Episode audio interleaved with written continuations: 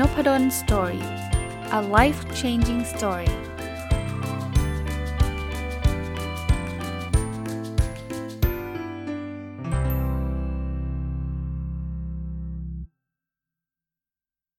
สวัสดีครับ ยินดีต้อนรับเข้าสู่นพดล story podcast นะครับ ก็วันศุกร์นะ วันนี้เลือกหนังสือที่ชื่อว่า The Element คนพบตัวตนที่แท้แค่กล้าปลดล็อกนะครับ หนังสือเล่มนี้เนี่ย แปลมานะครับ โดยเขียนโดยคุณเคนโรบินสันนะซึ่งต้องบอกว่าเป็นคนที่มีชื่อเสียงโด่งดังมากนะครับ ผมรู้จักนักเขียนคนนี้เนี่ยจาก TED Talk นะเป็น TED Talk ปัจจุบันของเสิร์ชนะเคนโรบินสันแล้วก็ TED Talk เนี่ยเป็น TED Talk ที่มีคนดูมากที่สุดนะโปรยในหนังสือเนี่ยคือเขาบอกว่ามียอดวิวสูงกว่า 150 ล้านคนทั่วโลก แต่ว่าผมว่าปัจจุบันอาจจะมากกว่านั้นแล้วนะครับ ก็เป็นนักการศึกษานะครับ เป็นคนอังกฤษแต่ว่าไปอยู่ที่อเมริกานะผมฟังเท็ t ท a l k ก็ติดตามมาตั้งแต่เรื่องเท็ t ท a l k แล้ว แล้วก็หนังสือเล่มนี้เนี่ยเคยอ่าน 2 รอบนะรอบเป็นภาษาอังกฤษรอบหนึ่งแต่ว่าเห็นมีแปลเป็นไทยก็เลยมาอ่านอีกรอบหนึ่งนะครับได้ไอเดียดีๆ เยอะเลยนะครับ ก็เลยวันนี้เลยอยากจะมาเห็นเป็นวันศุกร์นะเรื่องเกี่ยวข้องกับการค้นพบตัวตนอะไรเงี้ยผมคิดว่าน่าจะสนุกนะเอาเป็นว่า หนังสือลองไปหาอ่านเองในรายละเอียด แต่ว่าจะรีวิวสั้นๆให้ฟังอย่างนี้ฮะบทแรกเนี่ยเขาพูดถึงธรรมชาติที่แท้จริง ผมชอบคำนี้นะครับคำว่าธรรมชาติก็คือ แต่ละคนเนี่ยมันมีธรรมชาติที่แตกต่างกันในหนังสือนะ ผมจะไม่ได้เล่าเรื่องราวแบบละเอียดยิบนะแต่ว่าในหนังสือเนี่ยเขามีเคสเพียบเลยนะครับ ผมผมมีประเด็นต่อยอดก็แล้วกันนะครับ ว่าจริงๆแล้วธรรมชาติที่แท้จริงเนี่ยของแต่ละคนเนี่ยมันไม่เหมือนกัน แต่ว่าด้วยระบบ จะว่าการศึกษาจะเป็นว่าระบบอะไรก็ตามเนี่ยมันทำให้เราเนี่ยเหมือนกับฝืนธรรมชาติอยู่อะที่เขาบอกไงฮะว่าทุกคนเนี่ยฉลาดหมดแหละ แต่ว่าถ้าเกิดคุณให้ปลาไปปีนต้นไม้อะคุณจะเจอแบบปลาที่มันไม่ได้เรื่องใช่ไหมคุณให้ลิงไปไว่ายน้ำอย่างเงี้ยคุณก็จะเจอลิงที่มันไม่ได้เรื่องนะคือมันอยู่ผิดที่ผิดทางกันไปหมดนะเพราะฉะนั้นเนี่ยทำยังไงก็ตามนะทุกคนเลยนะ เราอาจจะจำเป็นเนี่ยต้องค้นหาธรรมชาติของตัวเราเอง คือคืออย่าเพิ่งไปโทษระบบด้วยนะ คือเอางี้ผมผมพูดต่อยอดงี้แล้วว่า ถ้าบอกว่าโอ้ก็ระบบการศึกษาไม่ดีทำให้เราไม่รู้รู้จักตัวเองอย่างเงี้ยมันก็ใช่ส่วนหนึ่งอะแต่ว่ามันเป็นส่วนที่เราไปแก้อะไรยากไงบอกก็ช่วยไม่ได้ละถ้างั้นฉันไม่รู้จักตัวเอง ผมคิดว่าเราควรช่วยตัวเองเนาะในในแง่ที่ว่าเราก็ลองค้นหาตัวเราเอง แล้วถ้าระบบมันฝืน ระบบมันไม่ใช่ ถ้าใครมีโอกาสมากหน่อยหาหาที่ที่มันใช่ เช่น สมมุติโรงเรียนเรามันแบบมันไม่ใช่อะให้เราเรียนสอนแบบเราแบบนี้มันไม่ใช่เนาะก็ลองพยายามค้นหาเดี๋ยวนี้โรงเรียนมันก็มีเยอะนะโรงเรียนที่ที่ตอบโจทย์เราก็อาจจะพอมีถ้ามีโอกาส แต่บางคนบอกโหมันไม่ได้มีเงินเยอะแยะขนาดนั้น หรือว่าเราไม่มีโอกาสเราต้องเรียนแบบนี้ แต่อย่างน้อยๆถ้าเรารู้จักธรรมชาติเราดีพอเนี่ยเดี๋ยวเราหาโปรเจกต์เราหาโครงการเราหาอะไรทำเป็นวันเสาร์อาทิตย์หรืออะไรก็ตามเนี่ยเพื่อต่อยอดธรรมชาติที่แท้จริงของเราเนี่ย มันจะทำให้เราเนี่ยประสบความสำเร็จ ในเคสเนี่ยเขาก็จะมีอะผมผมยกตัวอย่างสักเคสแล้วกัน นักเรียนคนหนึ่งเนี่ยที่แบบแบบดูแล้วไม่ตั้งใจเรียนเรียนแล้วก็ไม่รู้เรื่องโรงเรียนคิดว่านักเรียนคนนี้มีปัญหา ก็บอกให้พ่อแม่เนี่ยไปหาพาไปหาคุณหมอ พ่อแม่ก็เครียดมากเพราะว่าลูกเราเรียนไม่เหมือนคนอื่นนะคนอื่นเขาตั้งใจเรียนกันนู่นนี่นั่นแต่ลูกเรามันดูแบบเบื่อโดดเรียนฝืนอะไรเงี้ยพอไปเสร็จปุ๊บนักจิตวิทยาเขาดู แล้วเขาก็ สักพักเขาบอกให้คุณพ่อคุณพ่อคุณแม่ออกไปเขาบอกว่าลูกท่านไม่มีปัญหาหรอก ไอ้ที่มีปัญหาที่ที่เขาเป็นอย่างนี้เนี่ยเพราะว่าลูกท่านไม่ใช่ไม่ใช่คนที่อยากเรียนวิชาการอะ่ะแต่เขาเป็นนักเต้นที่เก่งมาก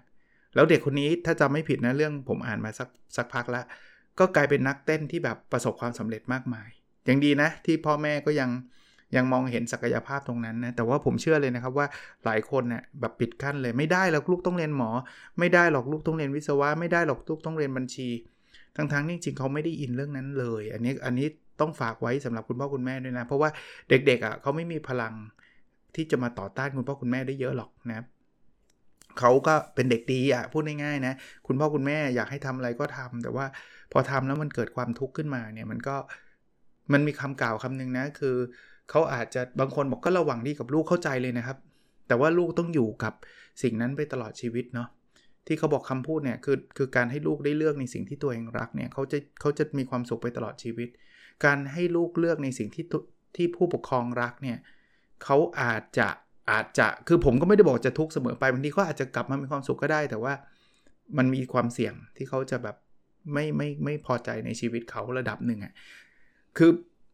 แหมพอพูดตรงนี้ก็ต่อยอดไปยาวเลยนี่จะจบไหมเนี่ยจะจะรีวิวว่าจะรีวิวสักตอน คือ ผมเข้าใจความเป็นห่วงของคุณพ่อคุณแม่นะบอกก็ลูกมันอยากเรียนอันนี้ แต่ว่าเรียนอันนี้มันแบบอาจารย์เรามาดูดิมันจะได้งานทำหรือเปล่า มันจะตกงานหรือเปล่า ผมว่านะ ส่วนตัวอันนี้คือส่วนตัวนะให้ information ให้ลูกเยอะๆคือลูกอันนี้มันดีลูกชอบใช่ แต่ว่า information ที่คุณพ่อคุณแม่มี มันไม่ได้มีอะไรที่มันแบบดีทุกอย่างทุกทุกทุกประการนะ information ที่คุณพ่อคุณแม่มีคือ มันตกงานเยอะนะ เงินเดือนมันน้อยนะ แล้วความชอบลูกกับลูกชอบจริงไหม ลูกไปทำลองลองลองลองไปเรียนพิเศษดูก่อนไหม ลองไปถามคนที่เขาทำงานอันนี้ให้เขา information แล้วสุดท้ายนะผมว่าให้เขาตัดสินใจ อันนี้ส่วนตัวผมนะครับ ก็ลองไปดูนะคราวนี้ในบทนี้อีกนิดหนึ่งนะครับเขาบอกว่าธรรมชาติที่แท้จริงมันคืออะไรกันแน่เขาบอกว่ามันคือจุดบรรจบของความถนัดตามธรรมชาติ คือเกิดมาก็เก่งเรื่องนี้และความหลงใหลใฝ่ฝันส่วนตัว ก็คือชอบเรื่องนี้มากเก่งเรื่องนี้ด้วยก็ชอบเรื่องนี้ด้วย อันนี้คือธรรมชาติที่แท้จริงทุกคนจะมี แต่หาหาให้เจอถ้าหาเจอแล้วนะ มันจะแบบฟินมากอะเอาแบบนี้ก็แล้วกันอะมาบทที่ 2 ชื่อบทบอกคิดให้แตกต่างเออคืออะพูดถึงระบบการศึกษาอีกคือจริงเคนโรบินสันเนี่ยเขาเป็นนักการศึกษานะเขาก็ชอบเล่าเรื่องการศึกษานะระบบการศึกษาที่เราใช้กันอยู่จนถึงปัจจุบันเนี้มันเป็นระบบที่ถูกสร้างขึ้นเมื่อสมัยปฏิวัติอุตสาหกรรม ย้อนเวลากลับไปนิดนึงฮะปฏิวัติอุตสาหกรรมเนี่ยมันจะเป็นลักษณะแบบอินพุตเข้ามาเป็นแบชแบชเป็นเป็นแบบเหมือนเหมือนกันน่ะนะแล้วก็ผ่านกระบวนการ 1 2 3 4 แล้วออกไปเป็นเอาพุตเอาพุตก็คือคือสินค้าที่มีหน้าตาเหมือนเหมือนกัน นั่นนั่นคืออุตสาหกรรม เพราะนั้นเนี่ยการเรียนก็จะเข้ามาเหมือนกับเห็นไหมเราจะสมัคร สอบหรือรับสมัครนักเรียนเข้ามาเรียนในโรงเรียนเนี่ยก็นักเรียนก็จะเหมือนเหมือนกัน เพราะว่าผ่านการสอบผ่านการคัดเลือกมาเหมือนกัน หน้าตานักเรียนก็จะคล้ายๆ กันไม่ใช่ว่าหน้าตาแบบหน้าตาจริงๆนะหมายถึงว่า คุณลักษณะนักเรียนที่เข้ามาก็ไม่ได้แตกต่างกันมาก เรียน 5 ปี 6 ปีจบไปปุ๊บก็จะเป็นนักเรียนที่แบบถูกเทรนมาแบบเนี้ยหน้าตาคล้ายๆกัน แต่ยุคปัจจุบันมันไม่ใช่แล้วเนาะแต่ละคนเนี่ยมีพรสวรรค์ที่ต่างกัน มีธรรมชาติที่แท้จริงจากบทที่เมื่อกี้มันแตกต่างกัน เพราะฉะนั้นเราต้องสร้างความแตกต่างหรือต้องรับความแตกต่าง เราเราอยากให้คนคิดแตกต่าง แต่ระบบมันมันฝืนระบบมันกีดกั้นไม่ให้คนทำอะไรที่ต่างออกไปไงแล้วบางทีเนี่ยใครทำอะไรที่ไม่เหมือนกับเพื่อนๆเนี่ยก็จะถูกจับจ้องเลยนะว่าเป็นเด็กมีปัญหา อันนี้อาจจะเป็นประเด็นนะครับ ในหนังสือเขาก็บอกนะความฉลาดมันมีหลายแบบ มันไม่ใช่ต้องเก่งเลขสมัยผมก็แล้วกันนะ แล้วผมคิดว่าสมัยนี้ก็คล้ายๆกันเหมือนกันนะ คือใครเก่งเลขแปลว่าคนนั้นฉลาด แต่ใครที่ไปเก่งพละ ไปเก่งแบบฟุตบอลเตะเก่งไม่ฉลาด คือเขาเขารู้สึกแบบนั้นเพราะว่าอะไร เพราะว่าก็ก็ตกเลขไงแปลว่าโง่แหละเก่งฟุตบอลมันไม่เกี่ยว แต่จริง ๆ แล้วก็มีการค้นพบนะมีนักวิชาการค้นพบว่าเก่งฟุตบอลมันก็เป็นความฉลาดอีกรูปแบบหนึ่งนะครับ แต่เนี่ยผมผมจำคำพูดของท่านหนึ่งได้นะ บอกว่าบางทีเนี่ยเราไปหาเกรดเฉลี่ยนะเกรดเฉลี่ยเนี่ยมันมันมันเฉลี่ยกันไม่ได้หรอกเอาเอาความสามารถทางด้านพละ มาบวกกับความสามารถทางด้านคณิตศาสตร์ แล้วก็มาหารเฉลี่ยมันคนละเรื่องกัน แล้วที่บอกว่าเด็กก็เด็กมันไม่ฉลาดเด็กมันเรียนตกก็เป็นเพราะว่าหน่วยกิจวิชาวิชาพละมันนิดเดียวไงแต่หน่วยกิจวิชาฟิสิกส์เคมีชีวะมันเยอะไงคุณไปเอียงด้านนั้นเยอะ คุณก็เลยบอกว่าเด็กคนนี้โง่ไงคุณลองให้หน่วยกิจวิชาพละสัก 10 หน่วยดิแล้วฟิสิกส์เคมีชีวะ1หน่วยสิเด็กคนนี้จะกลายเป็นเด็ก4จุดสามไปสามสูงสูงอะสามเกรดสามทั้งนั้นเลย เป็นเด็กเก่งทันทีเห็นไหม เพราะฉะนั้นเนี่ยต้องต้องลองดูคนเรามันมีความแตกต่างนั่นเอง มาถึงบทที่ 3 บทที่ 3 ชื่อว่าเกินจินตนาการ คือบทนี้ก็พูดถึงความคิดสร้างสรรค์นะคือคือเราก็อยากกระตุ้นให้เกิดความคิดสร้างสรรค์นะครับแล้วมาจากจินตนาการยังไง อ่านหนังสือเขียนอย่างนี้เลยฮะ บอกว่าจินตนาการไม่เหมือนกับความคิดสร้างสรรค์ ความคิดสร้างสรรค์ยกกระบวนจินตนาการขึ้นไปอีกระดับหนึ่ง ผมนิยามความคิดสร้างสรรค์ว่าคือกระบวนการสร้างความคิดต้นแบบที่มีคุณค่า จินตนาการอาจจะอยู่ในใจล้วนๆ คุณอาจนึกฝันได้ทั้งวันโดยไม่มีใครสังเกตเลย แต่คุณจะไม่มีวันบอกว่าคนคนนี้มีความคิดสร้างสรรค์ได้ ถ้าเขาไม่เคยทำอะไรเลย การจะมีความคิดสร้างสารรค์ คุณต้องทำอะไรสักอย่างจริง ๆ มันคือการปล่อยให้จินตนาการของคุณทำงานเพื่อสร้างอะไรใหม่ ๆ เพื่อคิดหาทางแก้ปัญหาใหม่ ๆ แม้กระทั่งเพื่อคิดปัญหาหรือคำถามใหม่ ๆ คุณอาจคิดถึงความคิดสร้างสรรค์ว่าเป็นจินตนาการประยุกต์ก็ได้ ชัดเจนไหมตามชื่อเลย เกินจินตนาการคือนั่งฝันอย่างเดียวยังไม่ใช่ความคิดสร้างสรรค์เราต้องต่อยอดแล้วก็ทำมันออกมาจริง ๆ ครับ นั่นแหละครับคือความคิดสร้างสรรค์จะสร้างไงครับ คือเขาบอกว่าไม่ใช่แค่ว่า คิดไปเป็น step หนึ่งสองสามสี่ห้าเนาะ คือเขาบอกว่า การมีความคิดสร้างสารรค์เป็นเรื่องของการสร้างความเชื่อมโยงใหม่ ๆ ลองเอาโมเดลทางการเงินเอามาอธิบายทางการตลาดหรือข้ามสายเลยนะมันมีจริงๆนะเอาเอาอะไรนะทางด้านเคมีมาใช้กับการเงินอะไรเงี้ยเนี่ยคือคือการต่อยอดการสร้างความเชื่อมโยงใหม่ๆ อย่างเงี้ยคือความคิดสร้างสรรค์ มันมีเคสของธุรกิจเนาะ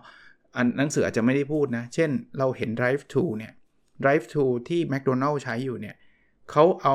concept มาจากการเปลี่ยนยางรถยนต์ของไอ้ F1 เนี่ยเวลาเขาแข่งแข่งรถแข่งอะ่ะแล้วมันมาถึง pit stop เนี่ยมันวิ่งกับเปลี่ยนยางตึ๊ดตึ๊ดตึ๊ดตึ๊ดเสร็จเลย แต่ว่าไอ้นี่มันแมคโดนัลล์มันไปเกี่ยวอะไรกับเปลี่ยนยางรถยนต์ไม่เกี่ยวถูกไหมแต่เขาคิดว่าเออแล้วงั้นคนไม่ต้องลงจากรถนี่หว่าใช่ไหมไอ้คนขับรถไม่ได้ลงจากรถนะตอนเปลี่ยนยางมันมีคนมาเปลี่ยนให้เฮ้ยไดร์ทูก็ทำได้เหมือนกันนี่หว่าเนี่ยคือความคิดสร้างสรรค์แล้วเขาทำออกมาจริง ๆ มาถึงบทที่ 4 ชื่อว่าอยู่ในภวังค์ มันแปลว่าอะไรครับเขาบอกการอยู่ในภวังค์คือการอยู่ในใจกลางลึกๆของธรรมชาติที่แท้จริงจำธรรมชาติที่แท้จริงปะสิ่งที่เราเก่งสิ่งที่เรารัก อยู่ในภวังค์มันเหมือนอยู่ใน flow อะเราคุยกันเรื่อง flow บ่อยนะในนักพูดสตอรี่คือแบบลืมวันลืมคืนเลย แต่ว่าเราทำในสิ่งนั้นแบบอินกับสิ่งนั้นมากๆ อย่างผมชอบเขียนนะผมยกตัวอย่างนะผมชอบเขียนแล้วผมก็คิดว่ามีความสามารถระดับหนึ่งแหละนะครับ แล้วเมื่อไหร่ก็ตามที่ผมได้ได้มีโอกาสเขียนอะไรสักอย่างเนี่ยมันจะแบบเหมือนถูกกลืนหายไปเลยอะ่ะมันแบบเวลาผ่านไป3ชั่วโมงไม่รู้ตัว นี่คือความอยู่ในผวังนะแล้วบอกเอ๊ะเรารู้ได้ไงเราอยู่ในผวังนี้แล้วเขาบอกว่าสัญญาณที่รุนแรงที่สุดอย่างหนึ่งของการอยู่ในผวังคือ ความรู้สึกถึงอิสรภาพและความเป็นตัวตนจริง ๆ ของเรา เวลาทำสิ่งที่เรารักและทำได้ดีโดยธรรมชาติ เราจะมีแนวโน้มมากยิ่งขึ้น ที่จะได้รู้สึกว่าเราอยู่ใจกลางของความเป็นตัวเราเองอย่างแท้จริง ได้เป็นคนที่เรารู้สึกว่าเราเป็นจริง ๆ เวลาที่เราอยู่ในธรรมชาติที่แท้จริง เรารู้สึกว่าเรากำลังทำสิ่งที่เราควรจะต้องทำและเป็นคนที่เราควรจะต้องเป็น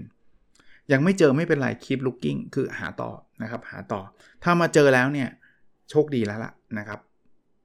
และการที่เราจะอยู่ในผวังได้เราต้องเป็นตัวของตัวเองนะเขาบอกว่าเวลาเราตกอยู่ในผวังเนี่ย เราย่อมปรับตัวให้เข้ากับวิธีคิดที่ได้ผลกับตัวเองที่สุด ก็บอกเขาก็บอกอย่างนี้ฮะก็บอกว่า ถ้าเราจะอยู่ในภวังเราต้องไม่เราต้องออกจากกล่องอะไม่ใช่เราต้องตามระเบียบตามกฎ1 2 3 4 5ผมไม่ได้บอกว่าให้ทำผิดกฎหมาย หรือว่าให้ทำละเมิดกฎอะไรทั้งหมดเลยนะ แต่ว่าคือคือถ้าเราจะบอกว่าต้องทำหนึ่งสองสามเท่านี้มันจะมันจะไม่อินเนี่ยมันไม่ได้เป็นตัวตนของเราไงนักดนตรีก็ได้ จะต้องเล่นคอร์ดนี้ก่อนคอร์ดนี้เท่านั้นอะไรเงี้ยมันบางทีเล่นก็ฝืนๆนักเขียนเนี่ยจะต้องเขียนย่อหน้าแรกเป็น introduction ย่อหน้า 2 อย่างเงี้ยอยู่ในภวังค์ยาก เพราะว่ามันคอยระแบบเฮ้ยก็อยากเขียนอย่างนี้อยู่ในภวังค์มันต้องเป็นตัวตนเลยเขียนออกมาอย่างที่เป็นตัวเราอะไม่ต้องไปกังวลว่าย่อหน้าแรกจะต้องใส่แมสเซจนี้ย่อหน้า 2 ต้องใส่แมสเซจนี้ แต่ไม่ได้ต่อต้านนะกฎระเบียบพวกนั้นบางทีมันเป็น practice เราอาจจะศึกษาได้อะไรได้ แต่ว่าสุดท้ายที่เราเอามาใช้มันต้องปรับให้เข้ากับตัวตนของเรา มาถึงบทที่ 5 บทนี้ผมก็ชอบอีกบทหนึ่งจริงๆ ชอบมันทุกบทเลยนะ ค้นหาคนที่มีฝันเดียวกัน คือบางทีมันอยู่คนเดียวมันดูแปลกประหลาดใช่ไหมอย่างอย่างนักดนตรีอะผมยกตัวอย่างนักดนตรี ผมไม่ได้เป็นหรอกแต่ผมก็เห็นมันเป็นตัวอย่างที่ดีนะนักดนตรีเนี่ยถ้าจะบอกว่าโอ้โหทุกอย่างมันใช่เลยธรรมชาติที่แท้จริงของเรามันเป็นแบบนี้ เราชอบเล่นกีตาร์มากแบบชอบมากเนี่ยแล้วเราก็เล่นเก่งมากอะไรเงี้ยแต่เราเล่นอยู่คนเดียวมันก็ฝืดๆมันก็เบื่อเบื่อป่ะ แล้วสมมติเพื่อนไปอยู่ในกลุ่มเพื่อนที่มันชอบฟิสิกส์กันทั้งหมดเลย แล้วเรามานั่งเล่นกีตาร์เงี้ยมันก็รู้สึก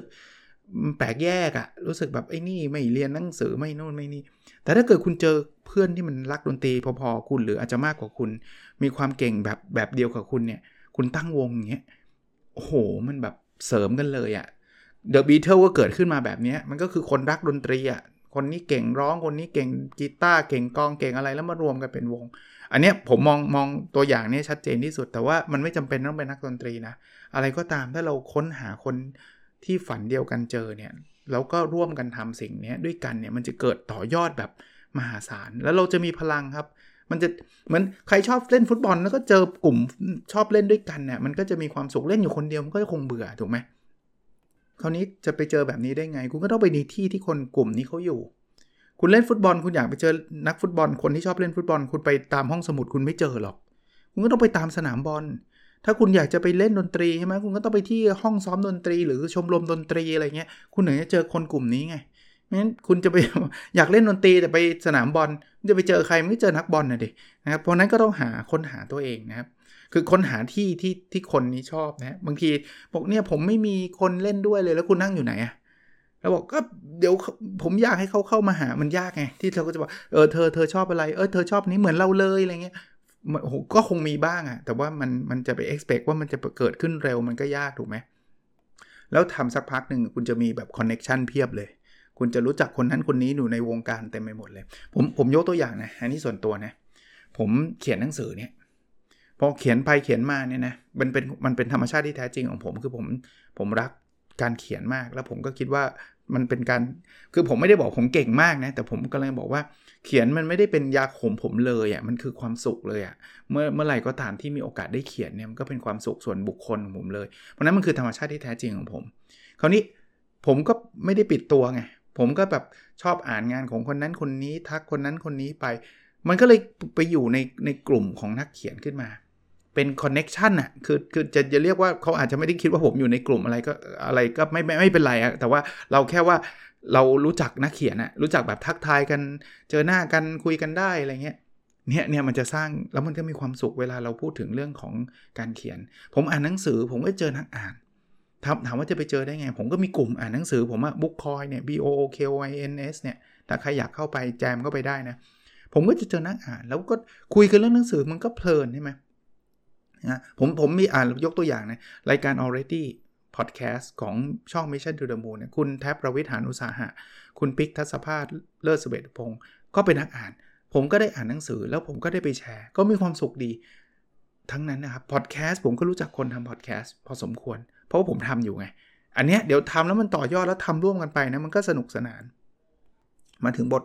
6 ชื่อบทว่าพวกเขาจะคิดยังไงอ่าอันนี้อันนี้ผมว่าเป็นอุปสรรคที่หลายคนเจอ คือหลายคนคบพบธรรมชาติที่แท้จริงแล้ว แต่พบไปเสร็จแล้วพอจะทำใช่ไหมมันจะเริ่มแบบมีคนมาทักท้วง เฮ้ย ไม่ work นะอ่าคนทักท้วงนี่หวังดีกับเราทั้งนั้นเลยนะ จริง ๆ แล้วอะคุณพ่อคุณแม่เลย เฮ้ย อย่าทำเลย หรือเพื่อนเพื่อนเลย คนใกล้ชิดเลย เฮ้ยแบบไม่เราว่าไม่ work หรอกถ้า work มีคนทำไปนานแล้วอะไรเงี้ย แล้วเราก็จะเริ่มไขว้เขวครับ เราก็จะเริ่มรู้สึกว่า เออเฮ้ยเขาคงไม่ได้รู้สึกแย่กับเราใช่ไหมเขาเตือนเราเราก็คงต้องเลิกทำดีกว่า ผมผมเรียนแบบนี้ครับว่า ผมก็ไม่ได้อยากให้เราดื้อดึงแบบปิดหูปิดตาแบบพ่อแม่พูดอะไรไม่ฟัง เพื่อนเพื่อนพูดอะไรไม่ฟัง ผมไม่ได้สุดโต่งขนาดนั้น ผมอยากให้ฟังฟังเยอะๆด้วย แต่ว่าฟังแล้วมาคิดตัดสินใจอย่าพึ่งฟังเสร็จปุ๊บเออพ่อบอกไม่ไม่ไม่ work ก็ไม่ work เพราะเพราะว่าอะไรรู้ปะ ถ้าเราไม่คิดเลยนะ เราจะทำอะไรไม่ได้เลย เพราะว่าเดี๋ยวมันจะต้องมีคนหนึ่งที่บอกไม่ work อะเรารู้จักเพื่อน 10 คนอะเพื่อน9คนอาจจะบอกว่า work แต่อีกคนหนึ่งมันจะท้วงว่า เอ้ยไม่ work เราเราเคยเจอ ไม่ work ไม่ work อ่าไม่ work จบเพราะนั้นคุณจะทำอะไรไม่ได้เลยคุณจะหาอะไรที่คนร้อยเปอร์เซ็นต์จะมาสนับสนุนร้อยเปอร์เซ็นต์เนี่ยแทบไม่มีเลย เพราะฉะนั้นเนี่ยฟังครับท่านคุณพ่อคุณแม่ท่านมีความหวังดี เพื่อนๆมีความหวังดี พี่น้องเรามีความหวังดี แฟนเรามีความหวังดีทั้งนั้นเนี่ย แต่ฟังแล้วก็มาประมวลผลอย่างแท้จริง แต่ก็อย่าอย่าถึงกับเอ้ยแกพูดมาฉันไม่ฟังหรอกแกพูดมาแกพูดมา เพราะว่าบางทีบางอย่างเขาก็พูดถูกนะเพราะนั้นให้ฟังแต่ว่า อย่าไปยึดว่าถ้ามีคนหนึ่ง say no ฉันต้องเลิกอย่างเงี้ยในหนังสือเขาพูดถึง groupthink ด้วยซ้ำ groupthink รู้จักไหมเพื่อนๆทำอะไรฉันก็ทำตามเพื่อนนั่นแหละ ซึ่งบางทีมันไม่ใช่ธรรมชาติที่แท้จริงไงอย่างที่ผมบอก เพื่อนๆชอบดนตรีกันต้องชอบบ้างแล้วจริงๆเราเล่นดนตรีเป็นไหมไม่เป็นฝืน เบื่ออะไรเงี้ย มันก็จะทำไม่ได้อะครับ ในหนังสือเขาถึงมีเคสหลายเคสที่มันเป็นเป็นแบบเขาเขายึดมั่นแล้วเขาคิดว่าสิ่งที่เขาทามันใช่เป็นตัวตนเขาในถึงแม้ว่ามันจะเจออุปสรรคแรก ๆ ที่ไม่มีใครเห็นด้วย แต่เขาไม่ย่อท้อแล้วเขาทาต่อแล้วเขาก็ทำประสบความสำเร็จเนี่ยมันก็มีเคสแบบนี้อยู่พอสมควรนะเน้นอีกทีไม่ได้ห้ามฟัง ไม่ได้ให้ปิดหูปิดตา แต่ว่าให้ต้องต้องฟังแล้วมาไตร่ตรอง แล้วถ้าคิดว่าใช่เด็ดเดี่ยว นะครับทำต่อถ้ามันเป็นสิ่งที่เรารักสิ่งที่เราชอบแล้วมันไม่ได้เป็นสิ่งที่ทำให้คนอื่นเดือดร้อนนะผมว่าสนับสนุนเลยนะครับ ไม่ให้ทำให้ตัวเราเดือดร้อนเนี่ยทำเลย อย่างสมมุตินะมีคนบอกอยากทำพอดแคสต์พอไปคุยกับเพื่อนบอกอาจารย์นพดลเขาบอกให้แบบเราอยากทำพอดแคสต์สนุกนะอะไรเงี้ยเพื่อนบอกเฮ้ยไม่หลอกอาจารย์เขามีลูกศิษย์เยอะเขาก็เลยมีทำแล้วอาจารย์ก็เลยชอบแกไม่ชอบหรอก ถ้าเราแบบ เออเฮ้ยเออจริงว่ะเลิกเลิกเงี้ยเราจะไม่ได้ทำอะไรใหม่ๆนึกออกไหมอย่างพอดแคสต์เนี่ยผมบอกทำไปเถอะเพราะว่ามันไม่ได้เจ๊งอะไรเนี่ยผมไม่ได้บอกว่าจะทำพอดแคสต์ต้องจ่ายเงิน 10 ล้านอะไรเงี้ยอย่างนี้ทำไปเลยนะครับ แล้วแล้วถ้าเกิดเพื่อนพูดจริงว่าเออนี่ไง อาจารย์เขาทำเขาสนุกแต่คนอื่นทำไม่สนุกหรอกก็เลิกไงก็ก็ไม่ได้ทำให้ใครเดือดร้อนถูกปะแต่ถ้าเกิดไม่ทำเนี่ยมันไม่รู้เลยว่ามันจะ work ไม่ work จริงไหมแต่ถ้าเกิดทำแล้ว work เป็นไงผมว่า ถ้าก็จะเป็นแบบผมอะ่ะผมก็มีความสุขทุกวันกลายเป็นว่าพอดแคสต์เป็นอะไรที่แบบทำให้เราแบบอยากทำอะมาบทที่ 7 นะ รู้สึกไหมว่าคุณโชคดี คือเขาบอกว่าการเก่งอะไรสักอย่างและหลงไหล ซึ่งมันคือการค้นพบธรรมชาติที่แท้จริงเนี่ย มันยังไม่พอนะ การจะไปถึงจุดที่มันแบบแบบถึงจุดเนี้ยประสบความสำเร็จเนี่ย เราต้องมีมุมมองเกี่ยวกับตัวเราเกี่ยวกับเหตุการณ์ คือมันเป็นเรื่องของเจตคติอะคือคือวิธีการมองด้วย คือในหนังสือเขาชอบคิดเขาชอบ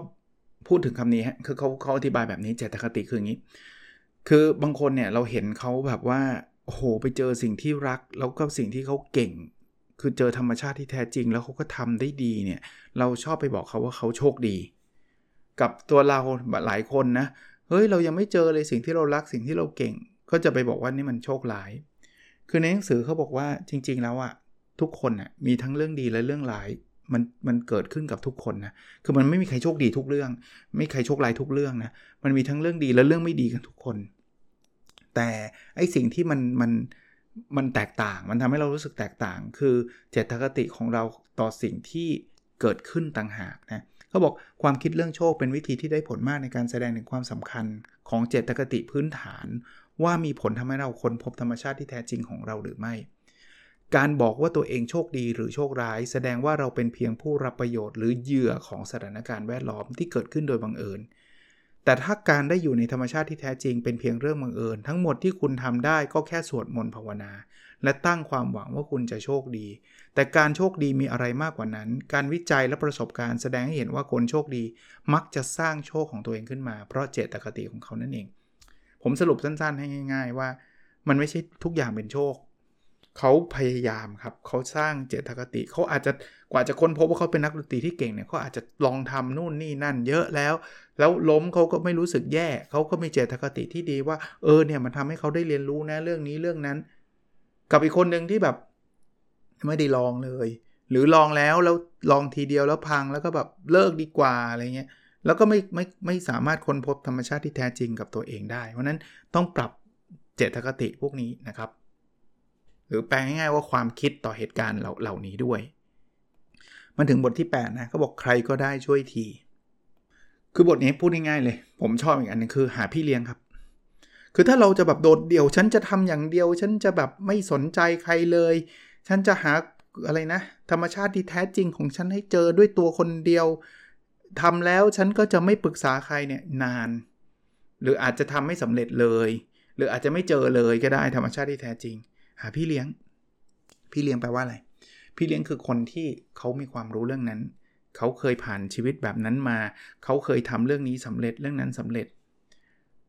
หายังไง ต้องไปพูดคุยกับเขาครับ ถ้าเป็นคนรู้จักก็คุยเลย ถ้าไม่รู้จักลองเขียนไปคุยเขียนเขียนไปถาม เขียนไปอะไรสักอย่างอะนะถ้าเราเจอคนคนนั้นแล้ว คือเขาอาจจะไม่ได้เก่งเรื่องนั้นก็ได้นะ แต่ว่าเขาจะเป็นพี่เลี้ยง ยกตัวอย่างคุณครูเงี้ย คือคุณครูอาจจะไม่ได้เป็นนักเขียนที่แบบเก่งกาจแต่ว่าคุณครูเห็นศักยภาพเรา แล้วตัวเราก็ชอบเรื่องการเขียนลองไปปรึกษาคุณครูที่คุยได้อย่างเงี้ย แล้วคุณครูอาจจะเป็นพี่เลี้ยงให้นะ บอกว่า เออเฮ้ยเราดูแล้วว่าใช่ว่ะไปเรียนเรื่องการเขียนดีไหมเนี่ย เป็นนักเขียนดีไหมคุณครูอาจจะแนะนำเพื่อนๆ ที่เป็นนักเขียนให้รู้จัก อย่างเงี้ยคุณครูก็เป็นพี่เลี้ยงได้ในลักษณะแบบนี้ มาถึงบท 9 ชื่อว่าสายเกินไปหรือเปล่า คือบทนี้ตอบง่ายๆ ว่ามันไม่มีคำว่าสายเกินไปเอางี้แล้วกัน คือบางคนบอกโอ้โหเนี่ยถ้าผมมาฟังพอดแคสต์อาจารย์ตอนผมอายุ 20 22เนี่ยนะผมจะได้ค้นหาตัวเองเนี่ยผม 50 แล้ว ผม 60 แล้ว หนังสือเล่มนี้เขาก็บอกว่ามันมีเคสเพียบเลยครับ ที่มาสำเร็จตอนอายุ 50 60 70 มีทั้งนั้นคนหาตัวเองเจอตอนนั้นก็ก็ดีกว่าไม่เจอเลยดีจริงไหมล่ะครับ เพราะนั้นคนฟังผมนะถ้าใครอายุแบบเกษียณแล้วอายุ 50 60 ท่านค้นหาตัวเองได้นะ ยิ่งเกษียณแล้วเนี่ยมีโอกาสจะค้นหาตัวเองได้มากกว่าก่อนเกษียณด้วยซ้ำแต่ก็ไม่ได้บอกว่าก่อนเกษียณจะค้นหาตัวเองไม่ได้นะ ทุกคนมีโอกาสนะ เอา classic case ใช่ไหมผู้พันแซนเดอร์ที่ทำ KFC อะ อันนั้นคือเกษียณแล้วนะ กว่าจะมาแบบรู้ลุ่มหลงเรื่องไก่ทอดเรื่องอะไร แล้วก็ทำให้มันโหแบบใหญ่โตมโหฬารจนถึงปัจจุบันเนี่ย ก็คือ 60-70 แล้วอะ Ray Kroc ที่ที่ทำแมคโดนัลล์ตอนนั้นก็ 50 แล้วนะ ยังเป็นเซลล์ขายของอยู่เลยอะห้าสิบอะ แต่ก็มาค้นพบตัวเองว่าเราเป็น entrepreneur นะเราเราทำแฟรนไชส์เราทำนู่นนี่นั่นจนกระทั่งเขารวยเละแบบแบบเนี้ยเขาเขาคนพบตัวเองอะตอนอายุเยอะๆด้วย เพราะนั้นไม่มีคำว่าสายเกินไป ก็บทที่ 10 ครับ เพราะรักหรือเพราะเงิน คือเขาเริ่มต้นอธิบายความหมายของเขาว่ามืออาชีพกับมือสมัครเล่น ว่ามันต่างกันตรงไหนอะเขาบอกว่าจริง ๆ แล้วเนี่ยคำว่ามืออาชีพเนี่ยคือการหาเลี้ยงชีพ โดยการทำสิ่งนั้น กับมือสมัครเล่นเนี่ยไม่ได้ทำเป็นอาชีพนะครับ แต่คนชอบคิดว่ามือสมัครเล่นห่วย มืออาชีพเก่ง ก็เข้าใจได้นะทำเพื่อเลี้ยงชีพมันก็คงเก่งอะนะแต่จริงๆมันไม่ใช่นะคือทำทำแล้วได้เงินเลี้ยงชีพตัวเองได้เขาเรียกมืออาชีพทำแบบเล่นๆทำไม่ได้เลี้ยงเลี้ยงเลี้ยงดูตัวเองได้เขาเรียกมือสมัครเล่น แล้วเอาแบบ extreme นะสมัครเล่นอาจจะเก่งกว่าอาชีพก็ได้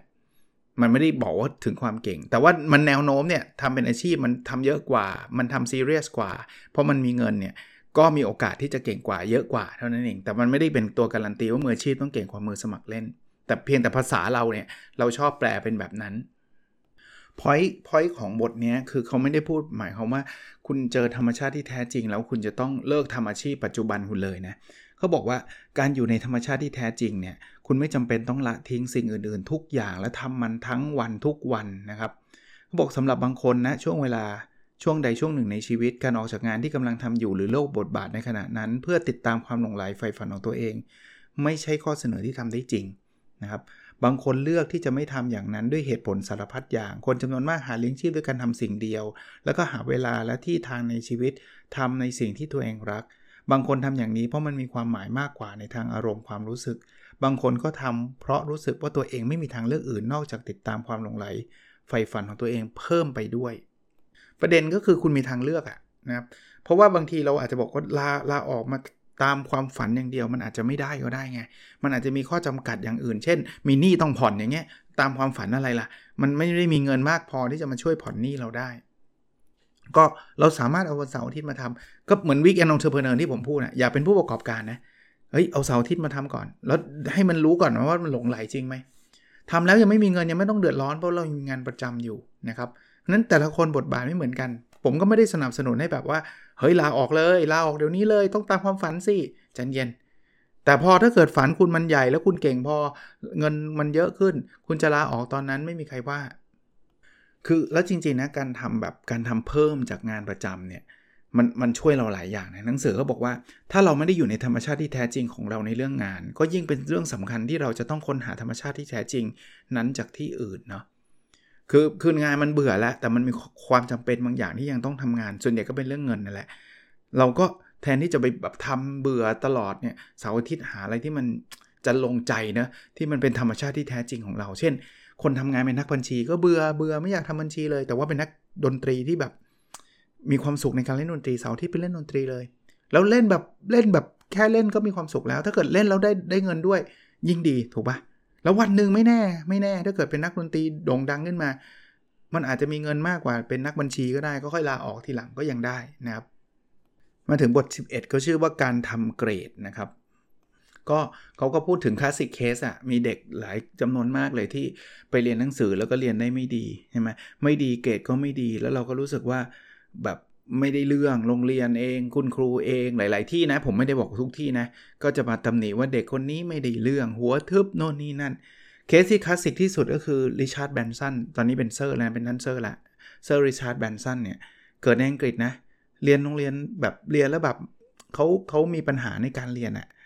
สุดท้ายอะเขาก็ไม่ workก็ต้องออกจากระบบโรงเรียนไป แล้วก็มาเป็นนักธุรกิจแล้วเขาก็ประสบความสำเร็จมากมาย เพราะนั้นเนี่ย ก็พูดง่ายๆว่าบทนี้เขาก็จะบอกว่าบางทีมันเกรดมันไม่ได้สะท้อนถึงทุกเรื่อง ไม่ได้สะท้อนถึงความสำเร็จในทุกประการ ผมไม่ได้กระตุ้นบอกว่างั้นทุกคนเลิกเรียนนะคือบางคนเรียนแล้วทำได้ดีก็ดีครับ แต่ว่าคนที่เรียนแล้วทำได้ไม่ดี ก็ไม่ได้แปลว่าเราโง่นะเราอาจจะมีความฉลาดทางด้านอื่นที่มันไม่ใช่เรื่องการเรียนอะไม่ใช่เรื่องวิชาการที่โรงเรียนสอนเนี่ยพอยคือเราควรจะต้องค้นหาตัวเองให้เจอว่าเราชอบอะไรกันแน่ แต่แต่ในหนังสือเล่มนี้เนื่องจากคุณเซอร์เคนโรบินสันเนี่ยก็จะเป็นนัก นักการศึกษาเนี่ยเขาก็กระตุ้นให้เกิดการปฏิรูปการศึกษานะไม่ใช่จะเอาแข่งกันเชิงวิชาการ แข่งท่องแข่งคะแนนสอบกันอย่างเดียว ซึ่งมันไม่ work แล้วนะครับเขาบอกว่าเราต้องหาไอ้ธรรมชาติที่แท้จริงของเด็กให้เจอนะครับถ้าถ้าปล่อยให้เด็กคิดเองบางทีเขาก็คิดไม่ออกนะถ้าคุณครูรู้จักเรื่องพวกนี้นะครับหรือโรงเรียนรู้จักเรื่องพวกนี้กระตุ้นทำให้เด็กค้นพบตัวเองได้ได้ได้เร็วขึ้นได้ดีขึ้นเนี่ยเราจะมีเด็กว่าที่ที่มาโรงเรียนอย่างมีความสุขทุกวัน นึกภาพออกไหมครับ ผมรู้ว่ามันยากนะ ผมก็ไม่ใช่นักการศึกษาอะไรก็ตาม แต่ว่าถ้าเราสามารถค้นหาสิ่งนี้ได้อะผมเชื่อว่าเดี๋ยวนี้โรงเรียนดีๆ ก็มีครับ แต่ว่ามันยังไม่กระจายไปทั่วประเทศเรา หรือทั่วโลกนะครับ ถ้ามันมีโรงเรียนแบบนี้เด็ก ๆ ไม่มีคำว่าไม่ไม่ไม่ชอบอะก่อนผู้ใหญ่ท่านหนึ่งนะพูดให้ผมฟังบอกว่าเด็ก ๆ เราเคยได้ยินคำนี้ไหมโรงเรียนของเราน่าอยู่คุณครูใจดีทุกคน เด็กๆก็ไม่สุขสนพวกเราทุกคนชอบมาโรงเรียนเขาบอกว่าประโยคไหนเป็นจริงบ้าง ขำนะแต่ขำแบบน้ำตาไหลนิดนึงนะโรงเรียนของเราน่าอยู่ไม่เห็นน่าอยู่เลย คุณครูใจดีทุกคนโหอย่างโหดทุกคนเลย เด็กๆก็ไม่สุขสนโหเด็กอย่างซนเลย พวกเราทุกคนชอบมาโรงเรียนบอกโหไม่อยากมาเลยคือคือไม่มีอะไรเป็นจริงสักอย่างอะ่ะนะมันนั้นมันก็มีมีมีมีแรงกระตุ้นให้ให้เกิดการปฏิรูป แต่ก็อย่างที่บอกนะมันก็โหมันมีอะไรหลายอย่างที่ต้องทำก็ต้องต้องฝากความหวังไว้กับนักการศึกษาหรือคนที่ ดูแลเรื่องนี้นะครับที่จะสามารถที่จะขับเคลื่อนเรื่องนี้ได้ แล้วทำให้เด็กทุกคนเนี่ยค้นพบธรรมชาติของตัวเอง แล้วทุกคนอยากไปโรงเรียน ไปแล้วก็แบบมีความสุขในการทำในสิ่งที่ตัวเองรัก ก็บทส่งท้ายก็ก็เป็นการสรุปหนังสือเล่มนี้นะครับว่าแบบก็เขียนโดยคนที่มีความรู้ทางด้านการศึกษาเยอะนะครับเขาก็พูดถึงพูดถึงเรื่องราวต่างๆ ได้น่าประทับใจนะจุดเด่นของหนังสือเล่มนี้อันนึงเนี่ยที่ผมชอบคือเขามี case study เยอะนะครับ มีเรื่องเล่าเยอะ แต่ว่าก็ต้องอ่านอ่านละเอียดหน่อย ที่ผมเล่าเนี่ยแค่เศษเสี้ยวเองนะครับ ขออนุญาตอ่านประวัติของคนเขียนสักนิดหนึ่งนะเซอร์เคนโรบินสันเนี่ยจบการศึกษาระดับปริญญาเอกได้รับการยอมรับทั่วโลกในฐานะผู้นำด้านการพัฒนาความคิดสร้างสรรค์นวัตกรรม และการพัฒนาศักยภาพมนุษย์ ยังเป็นที่ปรึกษารัฐบาลองค์กรระบบการศึกษา และองค์กรทางวัฒนธรรมชั้นนำหลายแห่ง อยู่ LA นะครับลอสแอนเจลิสแคลิฟอร์เนีย นะครับคนเขียนคู่คือลูอาโรนิก้านะเป็นผู้เขียนนวนิยาย และผู้เขียนร่วมในงานเขียนประเภทสารคดีอีกหลายเรื่อง รวมถึงนิสหนังสือขายดีอย่าง The Culture Code ซึ่งเขียนร่วมกับดรโคเตฮาปายปัจจุบันอยู่ในคอนเนคติคัตคนแปลคือคุณอุบลรัตเต็งไตรรัตน์นะครับหนังสืออีกทีนะชื่อ The The Element ค้นพบตัวตนที่แท้แค่กล้าปลดล็อกนะครับ เราไปหาอ่านกันดูนะ หวังว่าจะเป็นประโยชน์แล้วมีแล้วเรานำไปปรับใช้ได้นะครับ โอเคครับ แล้วเราพบกันในสดถัดไปครับ สวัสดีครับ